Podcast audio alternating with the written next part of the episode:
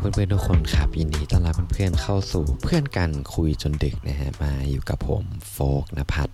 คนเดิมเสียงเดิมนะครับ เรื่องที่ผมอยากจะมาเล่าให้กับเพื่อนๆในคืนนี้เนี่ยมันเป็นเรื่องเกี่ยวกับวัตถุประสงค์ของชีวิตของเรานะครับช่วงนี้มันเป็นช่วงที่ต้องบอกว่านอนสมนะแล้วก็รู้สึกว่าแบบไม่ค่อยมีแรงอะไรที่จะทำในชีวิตเลยนะฮะ แล้วมันมีอยู่วันหนึ่งผมตื่นเช้าขึ้นมา แล้วผมก็ถามตัวเองไว้ว่า อะไรที่ทำให้เราเนี่ย ตื่นเช้าแล้วเราตื่นเช้ามาเนี่ยมาทำอะไรวะอืม มันเหมือนกับเป็นกระบวนการที่ผมพยายามจะถามว่าแบบเป้าหมายของชีวิตของเราหรือวัตถุประสงค์ที่เราเกิดมามันมัน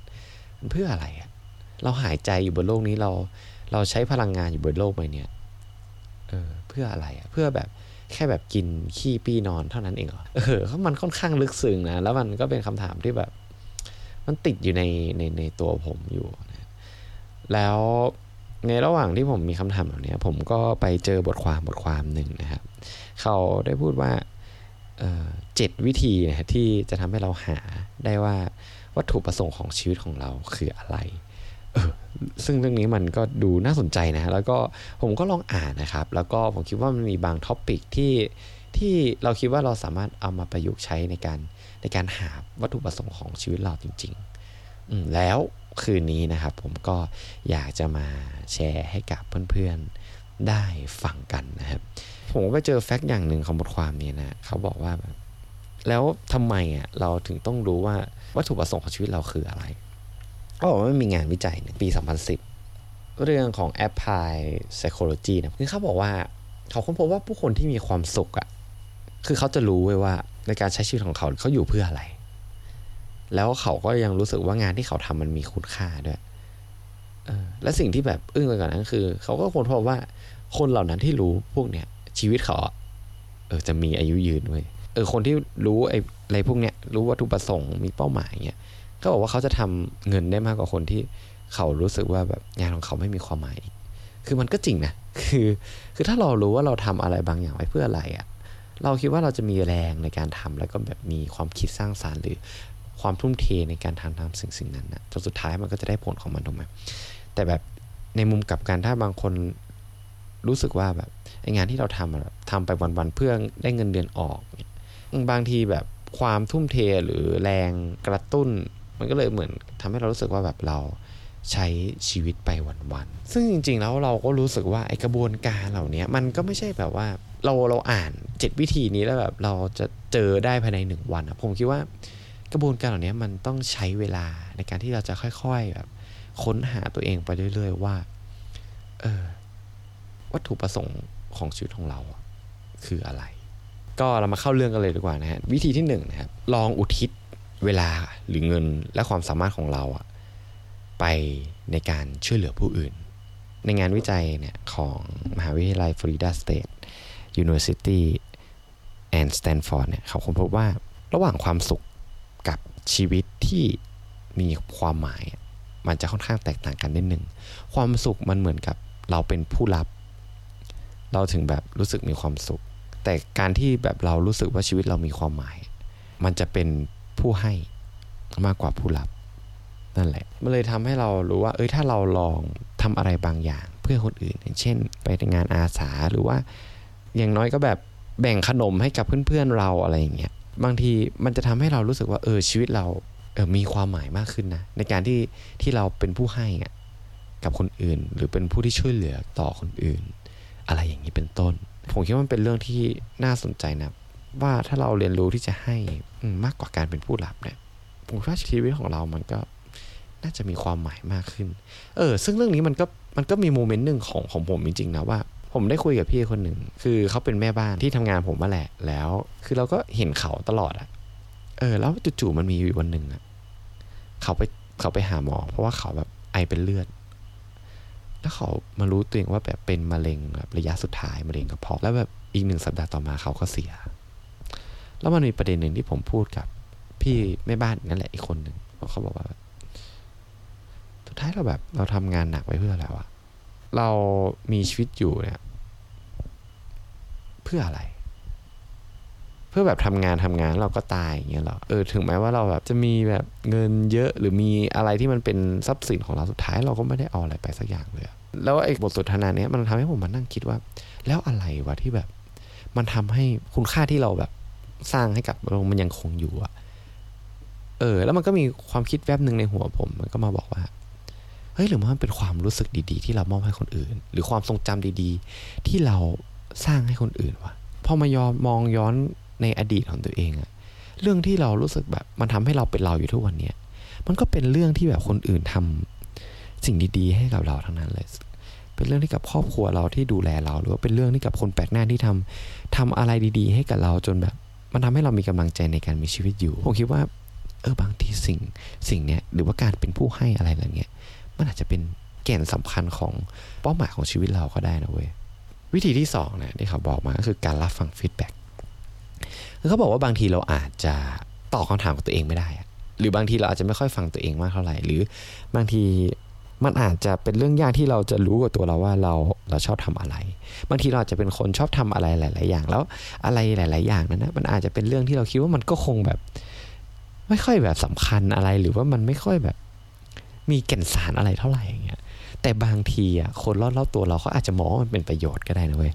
คือเราอาจจะถามคนรอบๆตัวเราก็ได้ว่าเฮ้ยถ้านึกถึงเราเขาจะนึกถึงอะไร หรือบางทีเราอาจจะจดสิ่งที่ผู้คนเนี่ยแบบ ชื่นชมเรา แล้วคำตอบเหล่านั้นที่เราได้รับหรือไอสิ่งที่เราจดอะบางทีมันอาจจะเป็นเบาะแสก็ได้ว่า เออ อะไรที่เราทำแล้วมันดีว่าอะไรที่เราเป็นผู้คนรอบข้างเขารู้สึกดี ผู้คนรอบข้างเขารู้สึกว่า เออเราเรามีประโยชน์ในในความรู้สึกเขาหรือว่าเรามีประโยชน์ต่อเขา เออ แล้วคำตอบที่เราได้รับอะ่ะมันก็อาจจะอยู่ในเรื่องเราเหล่านั้นก็ได้ เคยมีฟีดแบ็จากพี่คนหนึ่งที่ผมทำงานด้วยเขาเขามาคุยกับผม แล้วมันมีประโยคหนึ่งที่พี่เขาพูดว่า เขาบอกว่าโฟกเนี่ยโฟกนะมีจุดเด่นในเรื่องของแบบการที่เออทำงานกับใครก็ได้เออเข้ากับคนได้หมดเอออะไรเงี้ยมันก็เป็นข้อดีในตัวหนึ่งที่เราจะเก็บมาไว้ในการที่จะหาเบาะแสว่าเออจุดเด่นของเราคืออะไรแล้วเราสามารถที่จะต่อยอดจากมันอะไรได้บ้างเนี่ยเป็นต้น วิธีที่สามนะครับเขาบอกว่าพยายามอยู่ท่ามกลางผู้คนที่ดี ๆ ที่คิดบวกอะ่ะคือเขาบอกว่า เราอยู่กับใครแล้วก็เป็นคนแบบนั้น เออ ซึ่งผมว่ามันก็จริงนะ คือถ้าเราอยู่กับคนที่คิดลบตลอดเวลาอย่างเงี้ย บางทีเราอยู่มันก็เราก็มองแต่ปัญหา คือเราไปอยู่กับเขาเราก็เขาก็จะบ่นแต่เรื่องปัญหาให้กับเรา สุดท้าย สิ่งที่เราโฟกัสในแต่ละวันมันก็มีแต่ปัญหาเว้ย เออ แล้วส่วนใหญ่ปัญหานะมันก็ไม่ใช่ปัญหาของเรา มันเป็นปัญหาของคนอื่น เรื่องดราม่าคนอื่นเนี่ย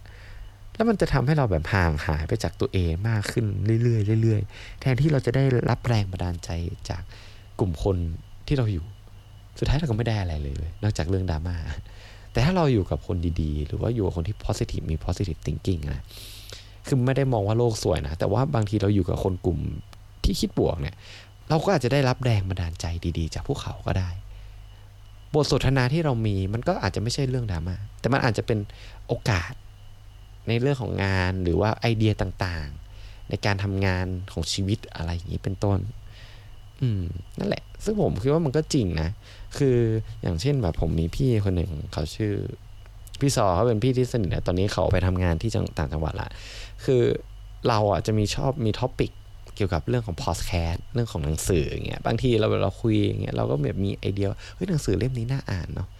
เออแล้วเขาก็มาเล่าว่าเออหนังสือที่เขาอ่านอะ เออมันมีเนื้อหาไงน่าจะอ่านอะไรเงี้ยพอมันมีบทสนทนาอย่างเงี้ยผมก็กลายเป็นคนที่แบบ เออว่ะเดี๋ยวเรามาอ่านมั่งมันก็เลยทำให้แบบ มันก็มีแต่บวกๆอะนะถ้าอยู่กับคนที่แบบดีๆอะนั่นแหละ วิธีที่สี่นะเขาบอกว่าเริ่มบทสนทนากับคนแปลกหน้าไอ้นี่มันอาจจะยากนิดนึงนะสำหรับแบบใครที่แบบ ไม่ค่อยกล้าเอออย่างผมก็ตามเราก็ยังรู้สึกแบบค่อยประมาทที่ที่จะเข้าไปคุยกับใครที่เราไม่รู้จักมาก่อน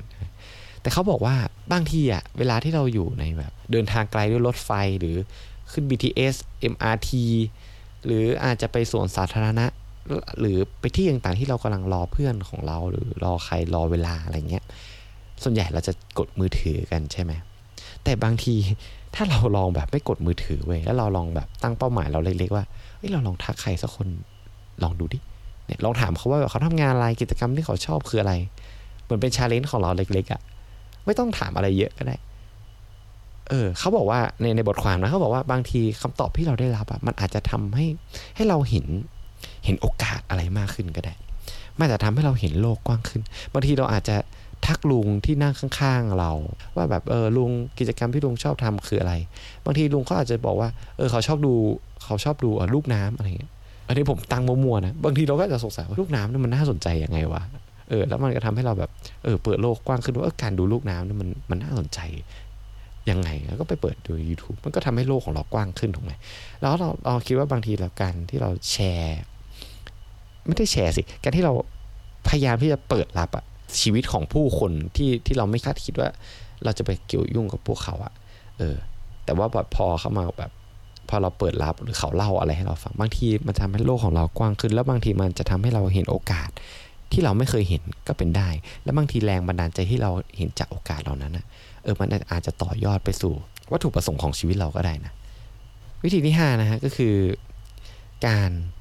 ค้นหาความสนใจของเราให้ลึกมากขึ้น บางทีแบบเราชอบทำอะไร แต่เราไม่คิดว่าเรื่องนั้นมันสำคัญเท่าไหร่อะอย่างเช่นเราอาจจะเเรื่องที่เราแบบชอบพูดบ่อยๆ ใน Facebook ใน Twitter หรือเรื่องที่เราแบบชอบแชร์ บางทีมันเป็น topic ที่เราแบบสนใจจริงๆเลยแล้วบางทีไอ้ topic เหล่านั้นมันอาจจะนำมาต่อยอดไปสู่ ในการที่เราจะค้นหาเป้าหมายของชีวิตหรือวัตถุประสงค์ของชีวิตของเราก็ได้ เออหรืออาจจะเป็นบทสนทนาที่เราชอบชอบพูดคุย กับผู้คนรอบๆข้างที่เรารู้สึกเอนจอยมันรู้สึกแบบเออคุยทีไรรู้สึกมีความสุขจังเลย บางทีมันอาจจะเป็นเบาะแสนะที่ที่จะทำให้เราสามารถที่จะค้นพบว่าเออเราชอบอะไรเราเราต้องการอะไร วิธีที่6นะฮะก็คือการหาสิ่งที่แบบมันไม่ยุติธรรมที่มันกวนเราอะเป็นอย่างเช่นว่าพอเราเห็นปัญหานี้ในสังคม เรารู้สึกว่าแบบไม่มีความสุขรู้สึกดาวไปเลยว่าทำไมไม่มีใครแบบเป็นคนที่แบบไปแก้ไขมันเลยอะไรเงี้ยอาจจะเป็นเรื่องของสวัสดิการสังคมเรื่องของการเมืองหรือว่าการทารุณกรรมสัตว์อะไรต่างๆ ที่เรารู้สึกไม่ชอบอะเป็นเบาะแสหนึ่งนะที่ที่เราอาจจะหางานหรือกิจกรรม ที่เราจะสามารถที่จะลดการแก้ไขปัญหาเหล่านี้ได้เอ้ยไม่ใช่ลดการแก้ไขปัญหา สามารถที่จะแก้ไขปัญหาเหล่านี้ได้ ไม่มากก็น้อย แล้วบางทีการที่เราทำอะไรบางอย่างนั้นนะมันก็จะทำให้เรารู้สึกว่าชีวิตเรามันมีความหมายมากขึ้นก็ได้ วิธีสุดท้ายนะครับวิธีที่ 7 เขาบอกว่า ค้นหาสิ่งที่เราชอบทำคล้ายๆ กับวิธีที่ 5 อะไรที่ที่เราชอบ ชอบถาม เอ้ยชอบถามชอบทำเออลองตั้งคำถามกับตัวเองดู บางทีเราอาจจะชอบดูบอลแล้วชอบวิเคราะห์กับเพื่อนเนี่ยสนุกสนานมันปากเลย หรือบางทีเราอาจจะชอบอชวนเพื่อนไปดูหนัง หรือบางคนอาจจะบอกว่าชอบนอนก็ได้แต่แต่แต่เรื่องเหล่านี้ที่ที่เราชอบทำอะบางทีมันอาจจะเอามาเอามาเป็นเบาะแสให้กับเราก็ได้นะว่า เออเราเราชอบอะไรแล้ว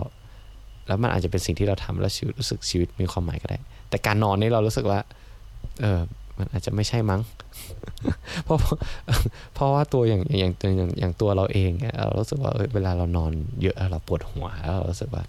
เฮ้ยเราไม่มีอะไรที่ดีกว่านี้ทำแล้วหรอวะแต่เราแต่เราเชื่อนะ เราเชื่อว่ามันก็จะมีบางเรื่องในชีวิตของเราเหมือนกัน ที่ที่เราชอบทำอะแล้วมันสามารถทำประโยชน์ให้กับคนอื่นได้ด้วย เออเราเรามันต้องมีมันมันต้องมีสักอย่างสิถูกไหมแล้วเขาบอกนะว่า เออถ้าเราสมมติเราสมมตินะแล้วเราเจอว่าเออไอ้เรื่องเนี้ยเราสามารถแบบช่วยคนอื่นได้หรือว่าแบบสามารถที่จะทำประโยชน์กับมันได้จริงๆอะ่ะเราก็ลองหาว่า skill และ skill ของเราที่มีตอนเนี้ยเราสามารถจะทำเรื่องที่เราชอบเนี่ยมาเป็นเป้าหมายที่จะทำให้ชีวิตของเราอะมันมันมันมัน meaningful ยังไงมันมีความหมายยังไง ก็เนี่ยครับเป็นเป็นเจ็ดวิธีนะที่ที่ผมไปไปเอามาจากบทความ แล้วก็มาแชร์กับเพื่อนๆได้ฟังกันนะพอผมอ่านบทความเนี้ยผมคิดว่าเรื่องที่ผมอยากจะมา action กับตัวเองนะตัวเองกันนะก็คือไปหา feedback ไปถาม feedback คนอื่น ผมว่ามันเป็นเรื่องที่สำคัญว่าเหมือนหาเบาะแสในตัวเราแหละว่า เออจริงๆแล้วแบบเราเราเด่นเรื่องอะไร เราด้อยเรื่องอะไร